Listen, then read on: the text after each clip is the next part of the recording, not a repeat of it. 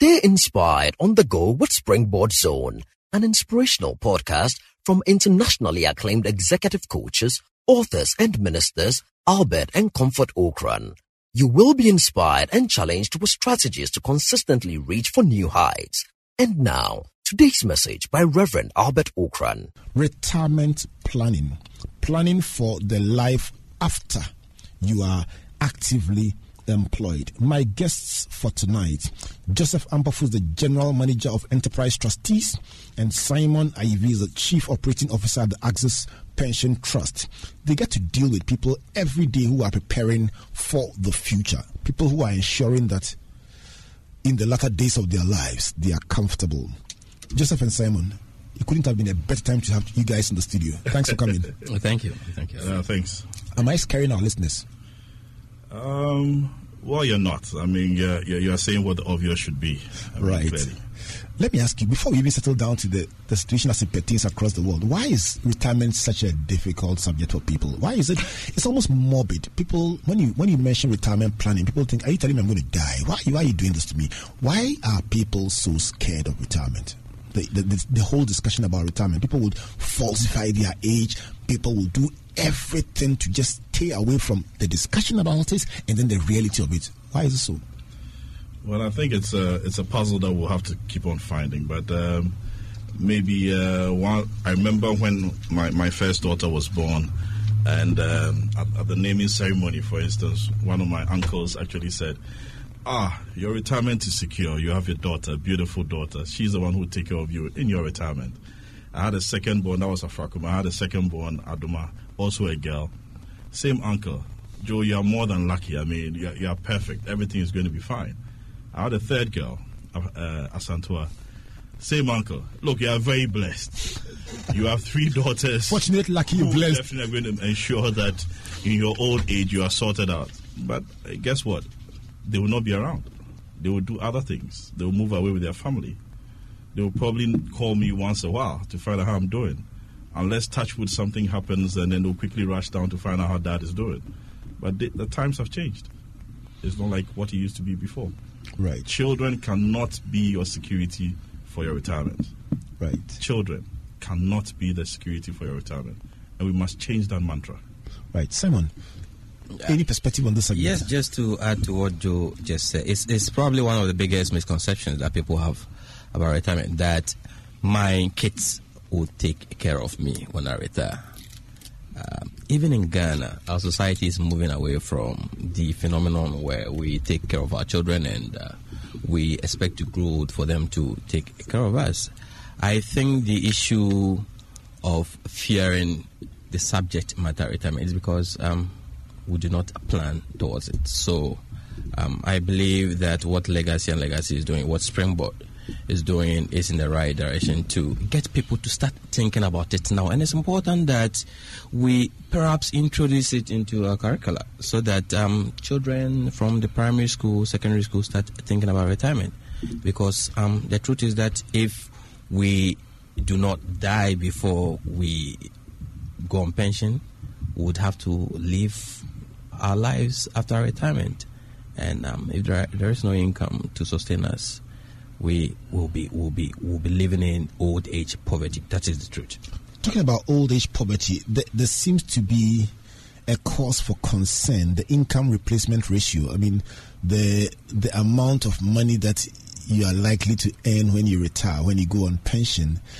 Um, it is deemed that ideally, at least seventy percent of what you are earning currently should be available to you when you when you retire. But the statistics available to me say that in Ghana, at least under the official regulation scheme, which is SSNIT, you are likely to earn less than 30% of what you were earning before. If that is the reality, what is likely to be the situation for anyone who retires? I mean, any of you could take this one on. So, Simon. Yes, so let me share a story that uh, my uh, CEO, Free, shared with me just about three, four weeks ago. We pounced on um, the SSNIT statement of uh, a retiree. This is somebody who, at the time he was working, was making about 8,000 cedis a month. Now, this person retires and immediately his um, pension is around 1,500 cedis. What it means is that he was only replacing 19% right. of his um, pre-retirement income. Like you said, um, the the uh, IR, which is the uh, income replacement ratio, it is one's retirement income as a percentage of his pre-retirement income. So, for instance, if whilst you're working, you are making a thousand cedis and you retire and you are only getting 20 cedis, then your income replacement ratio is 20%. Now, globally... 200 you mean? You said 20, you meant 200. So if whilst you're working, you are making 100 cedis. Okay, 100, okay, okay. Yes, right. and you retire, you make 20 cedis. then right. that's 20%. Now, globally, um, there is um, a, a, a, something we call Global Retirement Index. It's um, it's um, a data that is um, developed by two global giants um, called Natixis Global Asset Management and uh, Core Data Research. What it does is that it examines the factors that drive retirement security and provides comparison tools for uh, practical application in retirement policy. It covers four thematic areas. Um, the first one is um, the material means to live comfortably at retirement and also um, access to quality financial services to help um, preserve savings and the value of savings at retirement, access to quality um, services, um, access to clean and safe environment. Now, guess what? In the 2016 GRI report, there was no African nation in the top 25 performing countries. As a matter of fact, I'd be surprised if there was any African country, or perhaps Ghana would be within the top performing, uh, top 100 performing countries. And this because of what you just said. When the Ghanaian works and he retires, he his his earning capacity reduces by over 70%. Right. Let me come to you, Joe. So let's break it down for the benefit of, of any listener listening tonight. I mean, I, I, like to keep it as simple as possible because of the wide array of listeners that we have. So, if you are looking at somebody whose income drops to 20% of what it was before retirement, practically help us unpack it in terms of the implications for accommodation, implications for quality of life. Let's talk. I mean, let's have a dis- frank discussion that, that, that looks at the reality. W- what is likely to happen to a person who has, within the space of a month, I mean, technically, as it were, within a, sp- a short time find yourself handling disposable income of 20% of what you previously have been used to. You've locked up your accommodation, you've locked up your quality of life, you've locked up the kind of car you drive, you've locked up the fuel consumption. What is likely to happen to you? You'll die. I mean, uh, simply put, but uh, there's there's definitely light at the end of the tunnel, and if you look at it, the kind of reforms, I mean, uh, uh with, with, what uh, Simon really talked about. That's how come there's this reform in the pension sector to try and make it into a three um, a three tier scheme, because we realized that to depend only on the what we call the first tier, just just uh, taking your pension and going to live on it was not sustainable. So you realize that um, some people in the public sector still earn what we call the cap 30 you know, and that's what used to prevail, and that was being funded solely by government from the consolidated fund. But then when the SSNIT reforms came in, like 247, I don't want to bore you too much with statistics, but really the whole idea was to try and encourage individuals to save towards their retirement. Now, the three tier pension scheme actually came in to try and help introduce the second and the third tiers, which probably, let's say, did not really exist uh, um, b- before the reforms took place. So, under the old scheme, for instance, with SSNIT, you had your uh, pension which was paid, and, and when we talk, whenever we say pension, we are talking about a monthly payment that you receive when you when you actually uh, retire from active service. Then you also received some lump sum payment. So what the reform did was to be able to move that lump sum payment to private sector, and then also introduce a voluntary scheme to become a sort of backup so, with the example that Simon mentioned, for instance, this individual would then, the, uh, when he goes on retirement, would not just be uh, hoping just to receive that monthly pension of 1500 he would have had to have put in place a certain scheme where he would also have received a certain lump sum amount and then also a voluntary pension scheme where you could. Uh, we are hoping that in about three to five years we can be able to have annuities on the market where people can also buy an additional, if I may put it that uh, in another sense, another pension as well. So really, the reforms, as far as we are concerned, we've just started it.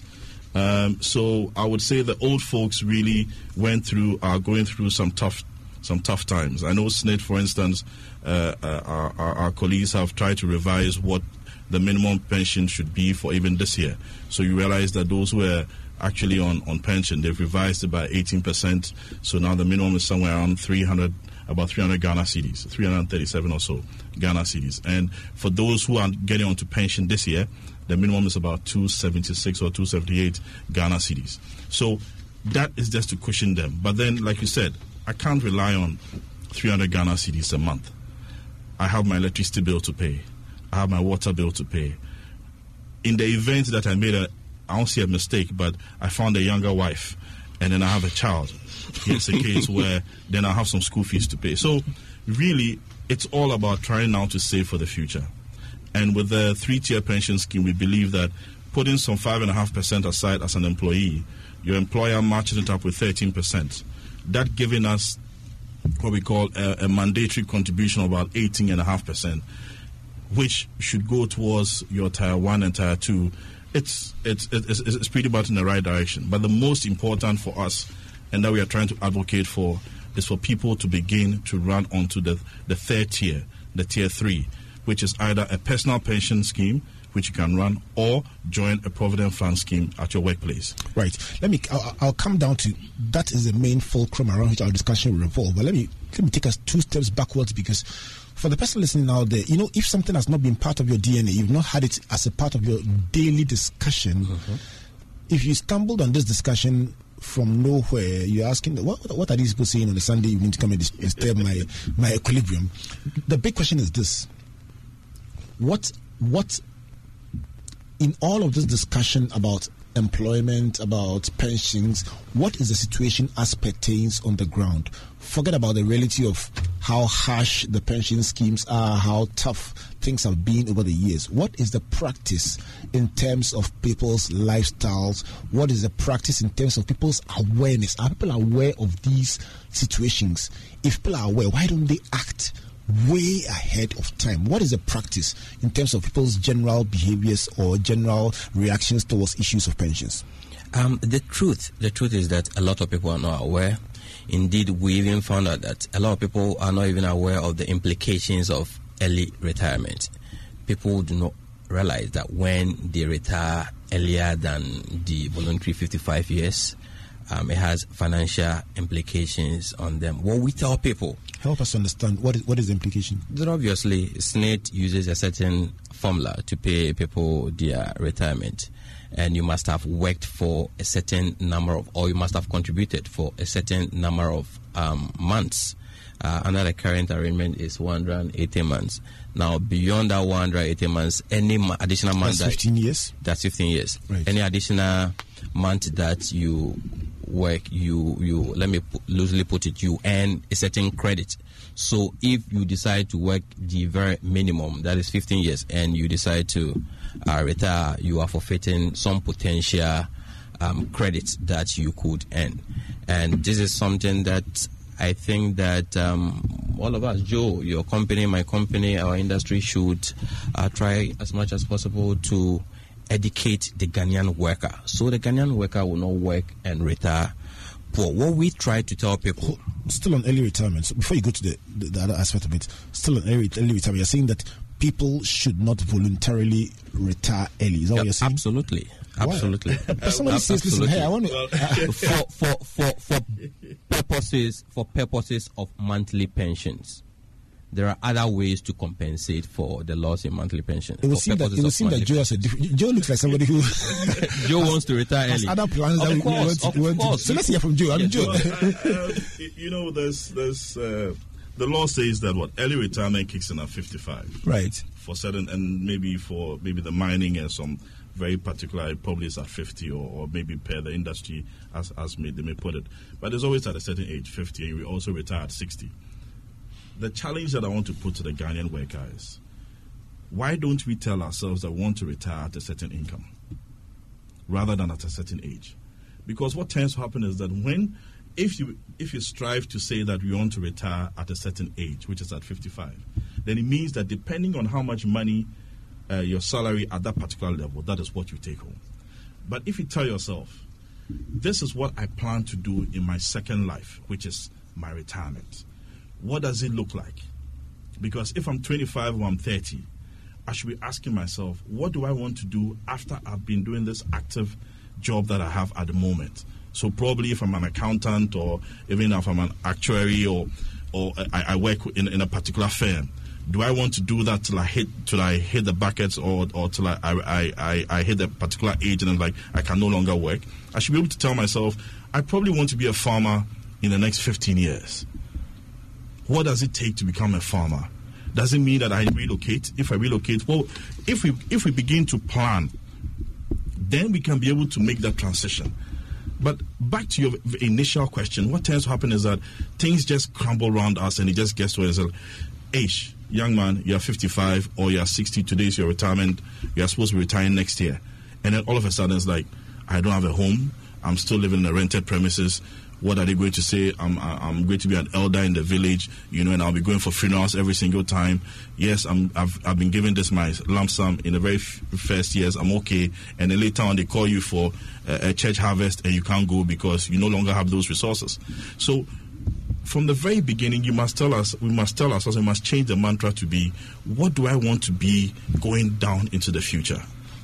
Simon, let me come back to you and thank you, Joe. Let me come back to you, Simon, and let's let's start with uh, the person listening. I always say, listen, the most important issue in all this is for the person the person listening tonight, tonight, yeah. and saying, "Wow, this should have been."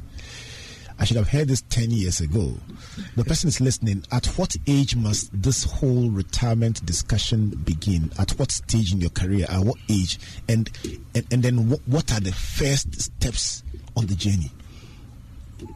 Planning towards retirement starts at the very first day at work. When you receive 20, your 23 year old, 25 year old, Exactly. If- if- national service. What, what, what, what, so what, if you if you start working at 19, that is when it ought to start. Why? The other time I was listening to Reverend Otabil, and he said that his, one of his biggest regrets was not starting savings early enough. And I believe that it's my personal regret too, and the regret of many people that I know. Um, when you start working, the very first day you start working is the day you start thinking about retirement. What you do, what we tell people to do, is to plan from the very beginning. How do you plan? Step one, you need to set your retirement goals. And by this, I mean, what kind of retirement do you want to have? Do you want to just work, retire, and live at home? Do you want to work, retire, and travel around the world? Do you just want to save enough money to pay your medical bills when you retire? Do you intend to leave any inheritance to your children? Now, when you have set your retirement goals and you know what to do, then you need to take your financial inventory. That's what we tell people: financial inventory. Let, us let's let's hover around the the goals. Uh, uh, it Goals caught my attention quite a bit. So for the person in, the person listening out there, Joe, let's say for a person you, mentioned farming. So if the person says, "Listen, I want to do uh, a 50 acre farm with, with, with, with cereals or with legumes or so," I mean, I'm planning to go into animal husbandry when I retire. It's just my dream to go. So that could be a retirement goal. Yes. Right. You talk about traveling around the world. Comfort would like that. Uh, yes, yes. So what you do is you plan towards that. But how do you achieve that? You achieve that by taking the second step. No, but the even for the first step, Mm-hmm. I, I presume that you, you must estimate what it would cost. Absolutely, that kind of absolutely. So, For many so people, it's a nice dream, but Yes. no costing, no uh, estimate, no assessment. So it, it remains a dream till they die. so the first step only defines what you want to do. Right. The second step actually helps you get closer to uh, attaining that. That's where you take your financial inventory. By this, I mean you must identify what your assets are. Which assets are you expecting to derive the funding for this wonderful retirement dream that you have? Here, you you must list pretty much everything that you consider an asset your cash, your investment, your mortgages. And by assets, I mean when I say inventory, I mean your asset and liability. So if you have rent, it's your li- your liability. If you have uh, mortgage, it's your liability. Um, if you have properties, it's your asset. So you must list pretty much all your assets and your liabilities. What Now- if you have that nice uh, VW Golf or BMW 3 Series? So we will take we we will take that we will take care of that at the next step where you evaluate your financial situation. I mean, there may be expenditure that you don't need. If you have a vehicle that is unneeded, if you are married and you are keeping a mistress, and you are spending some amount of money on them, you realize that they may they may impede your attainment of your retirement goals. Some of you have joined us on Facebook with some comments. Let me remind you, you can actually watch this broadcast live on Facebook by just clicking on the Legacy and Legacy Facebook page or click on my Facebook page or Campus Facebook page and let's have this discussion. Let's let's let's keep, it going. So now, another that's one of our listeners says, "Why retire? I absolutely do not believe in that thing. I have no data to back it up, but anecdotally, and I'll anecdotally, why what I've noticed can be expressed by the ma- mantra retire and die. Listen, there are people, Joe, who who say they will never retire till they drop. What do you have to say to people like that? I, I I fully subscribe to exactly what you're saying. The point is that for them, and to give an example, for instance, you could have someone who sets up a bakery. So the person is baking bread to sell. I mean, the person is what, 25 or even 30, for instance, and they're making money. And this is their career, this is what they intend to do. Question is, what does retirement mean to such a person? Even I also take a, to move from uh, let's say such an informal sector. I'll go to a very formal sector like a lawyer. Someone practices to be a lawyer. Do lawyers retire? Question is that there will come a time when you will not be as active as you intended to be able to earn the income that you need to be able to survive.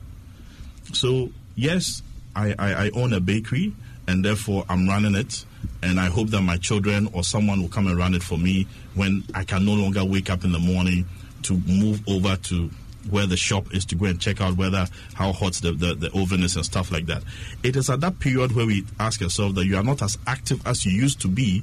So how would you ensure that you can be able to sustain your life at that particular point? For a person like Nana Yeah. Gansa who just sent us this this Yeah. message Yeah. um, from the United States, so a person is a medical doctor, but he also is a writer. He also is a photographer. So those are the people who would argue that when I retire from my mainstream job, I have hobbies that I've commercialized. I have interests that I'm pursuing. So as for retirement, I will not retire because if I retire, I will die. What do you, have to say to that? I mean, for people like Nanangaza, I, I have a very um, short answer for them. When we say retirement, when we say retirement, what we mean is that at that time we transition from living on regular salaries to living on savings. That's all. At retirement, it doesn't mean that you don't do anything. You could be working till you are 90. And we know people who are still working. But the truth is that many of these people work and they do not depend on salaries. So that's what ought to be understood. Right. Yeah, you, you could. you- I mean, So- uh, yes, a case someone could easily decide that. Well, upon leaving my former work, I I decide to go into church to do societal uh, or community work, for instance. You know, so the mere fact that a person is active. We are, we are just talking the fact that you have moved from your formal engagement that Right. you used to be into you've trans- you have moved from one station to another. But the question is that how did you plan that movement? And that's what I think we are trying to Right. So let me ask you um, another another dimension of this. Can the retirement planning process involve beginning to identify and commercialize talents or abilities that you have that you could use during your retirement, but which will not place a lot of demand on your physical strength? Fantastic. That, that is true. That you- is true. and and that is you- you- see, and and that's when you take you're able to do this because you take a step back from your normal routine and ask my and you're asking yourself this very important question what do I want to be in the future? So, what talent am I holding? So, probably you ask yourself, what the talents you've been given by God. Clearly, how do you how do you intend to be able to put some uh, uh, some use to it? We have people currently right now in our society who have been able to transcend And maybe one, one, one classic example, for instance, is, is, is Joyce Aryee, for instance, you know, who used to be with the Chamber of Mines. She retired, but today you can find her in most areas helping the community. And there's a sort of dedication.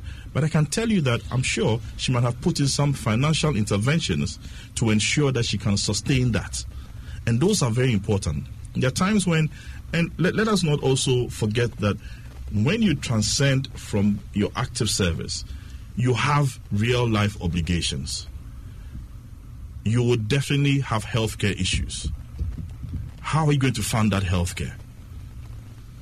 If you also have not immersed yourself with any, um, um, uh, let's say, societal grouping, how are you going to be able to do that?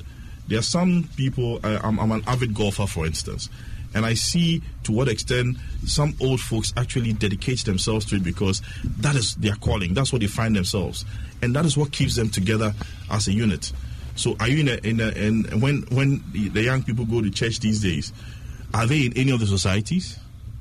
Do people just get to church and just leave without joining the men's group, women's group? All these things are part of helping you when you are in retirement because it is that uh, a social grouping that can help you in those times. And it's important that we, we recognize those ideas as well.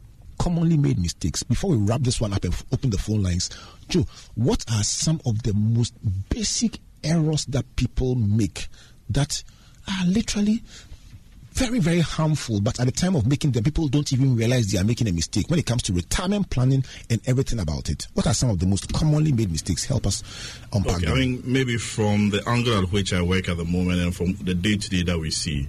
So I'm in the private sector. I'm corporate trustee, so I handle tier two and tier three. So we've signed up people who have um, their tier two pensions with us and also have a tier three pension as in a provident fund. What some people actually don't do is they don't give us what we call beneficiaries. So don't give us any contact information on who beneficiaries are. But you and I, I mean, we are 25, we are 30, 35, we are 40. We don't know when we'll knock off. Now, part of your retirement plan is to ensure that you've put your house in order. So most people, for instance, have their tier two pensions, but they don't haven't named any of their beneficiaries. So what happens when they die? What the law actually says is, well, in the event that you pass on, we as the uh, trustees would have to deal with the, the uh, letters of administration. So now I have a typical case where there's a young guy who's passed on, he's left a family behind, he did not name the beneficiary. And unfortunately, if we look at how much is sitting in the pot, the, the family now have to go to the courts to be able to get the letters of, of administration. The financial cost of going of doing that is far more than what sits in the in the fund to be paid out to the family.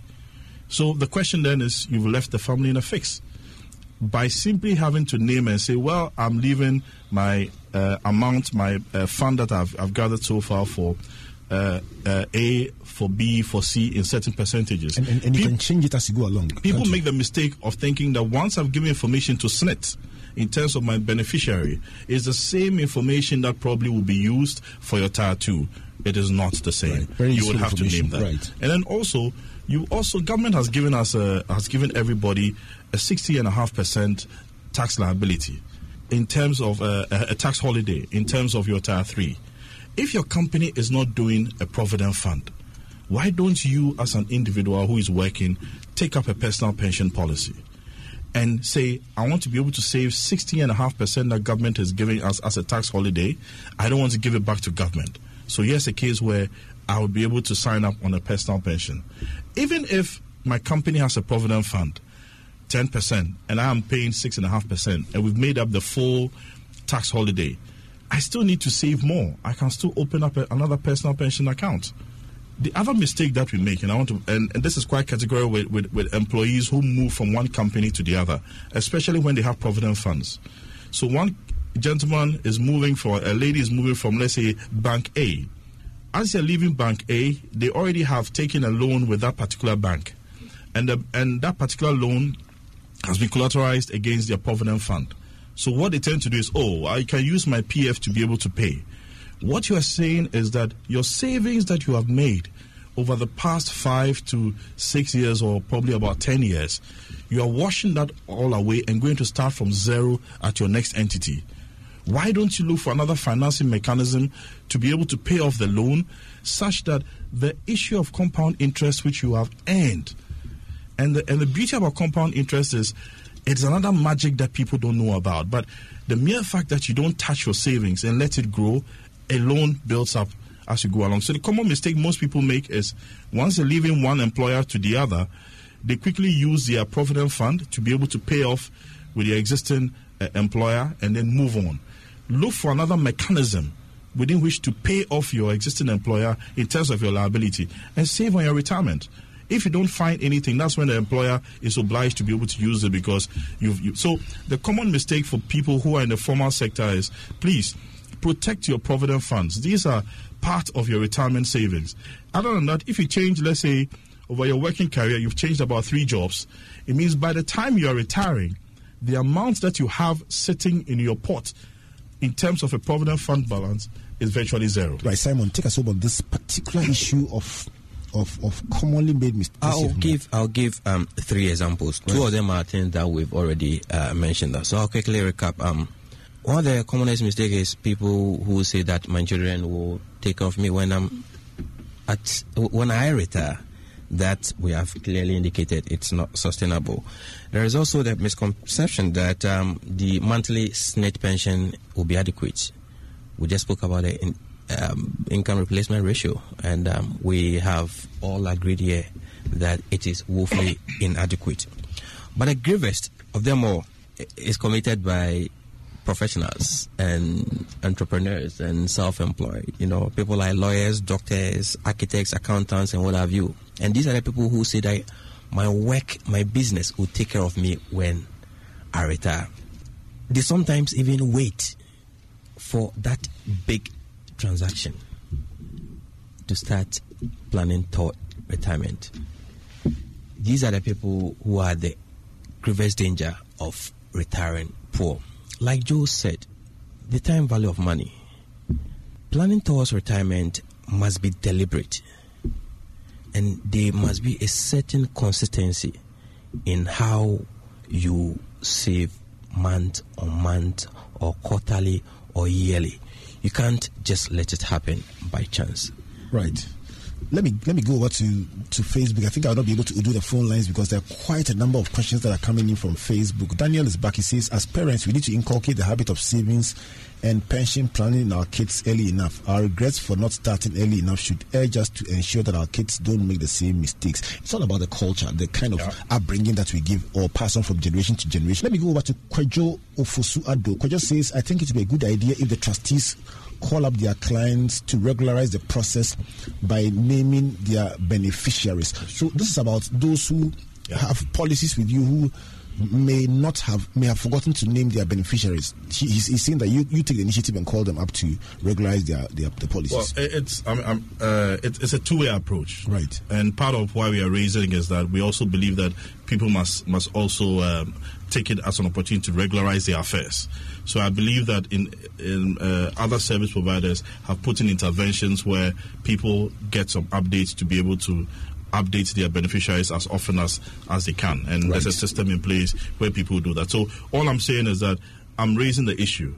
And all of us need to be able to be aware of our status and what, what is that we are carrying. So it's it's it's a it's it's a trustee affair and also the member affair as well. But listening to you, Simon, the the warning signs, the red flags that you raised. Joe talked about um, having no beneficiaries. He talked about um, failing to take advantage of setting up your own personal pension plan and then also about mortgaging your PF just to service a loan that you have taken. You talked about three levels of overdependence, and I'm going to highlight them again and then come back to you to sum up for us as we close this program. The first one is overdependence on your children. You are saying it's a no no. Second one is overdependence on SSNIT, and the statistics show us that that could be. Um, voting for a, a, significantly lower quality of life Absolutely. than you are used to now. Absolutely. But the third one you are raising is what you call the most dangerous one, and I can I can really relate to that, especially because of how our society is set up. And you are saying that self-employed professionals are the greatest risk because at this point they look at their lives and they see the money coming in and they think that they will be fine and they will be Exactly. safe Exactly. and, and and they don't plan for their pensions. And even when they do they say they are waiting for that one big break. So they put a huge lump sum aside. They're saying that they should make it something systematic regular and consistent. Deliberate. deliberate. Right. Let's let's end this. Joe closing thoughts. Well, um, retirement planning is is is, is, is is a whole range. First of all, you've got to take a look at what do I have any insurance adequacy? So, is my house covered? Do I, are those payments running? In when you also hit the ground in terms of uh, um, you're dead and gone, do I have a funeral plan also in place? Because that's also very very important. Some people always believe that well, doing a pure investment is different from any other retirement planning, but it's just part of the mix. So ensure that you do have some investments there. Some people also say, well, you must own a property and that should give you a rental income. But even if you do have the rental income, you need insurance to be able to cover that property as well. So it's a whole mix. But at the end of the day, we feel that from where we stand, the three tier pension scheme that is coming, for me, individuals must take advantage of it. It's not just for the formal sector, for the informal sector as well. That's one area that I know that the, the regulator is very interested in and making sure that players actually go in there. So, to everyone, exhaust that 60.5% tax holiday. Exhaust it. If you've exhausted it, still go on further to set up your own personal pension scheme. Because I think that by doing that, here's a case where you'll be able to at least give yourself some financial independence. And remember, it is not at the age at which you retire. Give yourself a certain value and say, I want to retire at this income. And find quality of life exactly Right. and and, def- and and be able to to be able to fund it. so you think that the, the onus lies definitely on the individual not on the state not on the employer the individual must take responsibility I mean, honestly, if, if you take a look at the growth of pension funds, and if you go to East Africa and all those, and even the very developed systems as well, pension funds have grown the economy. I mean, I. um, I know the Minister for Finance, for instance, had indicated in their budget the fact that they are eyeing pensions to be able to, uh, pension funds to be able to solve some of the infrastructure developments, and and that's the key to go because these are long-term funds. So we that's another conversation that I believe that we would have going down the line. But Thank you. individuals definitely look to having a certain retirement plan, and you can call anyone to be able to assist. right call somebody to help you simon last the So, uh, having set your retirement goals, having taken inventory of your financial position, then you evaluate your financial situation. Then the next step is the most important. You must set your retirement plan in motion. This is where you look at your SSNIT, your tier two, tier three, you look at the personal pension, and every other fund that you have. You must start planning now. Now, um, the time to start, like I said, is now the planning towards retirement must not be left to chance. It must be deliberate. It must be consistent. And one thing would surely happen. If you fail to plan towards retirement, you're almost guaranteeing old age poverty. Thank you very much. It's been a very helpful discussion with Simon Ivy of of Axis Pension Trust and Joe Ampofo of Enterprise Trustees. What have they done? Help us understand the nuances of retirement planning, the commonly made mistakes, the fears that we have. Some sometimes when you talk about retirement planning, you talk about writing a will, or you talk about about anything that involves old age and, and, and, and the latter part of our lives, it's, it, it, it, people almost feel as if they would die when you talk about buying a funeral policy for a, a loved one and so on. But these are useful lessons that we can can help us have a better quality of life.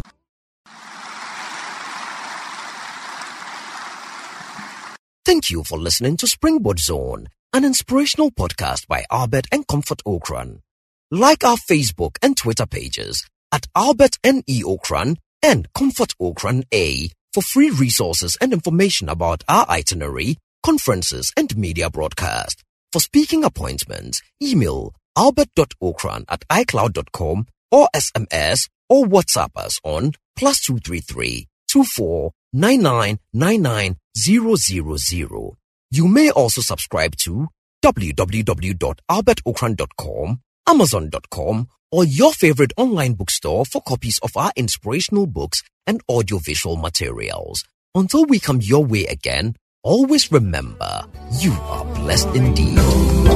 searching. The light has come.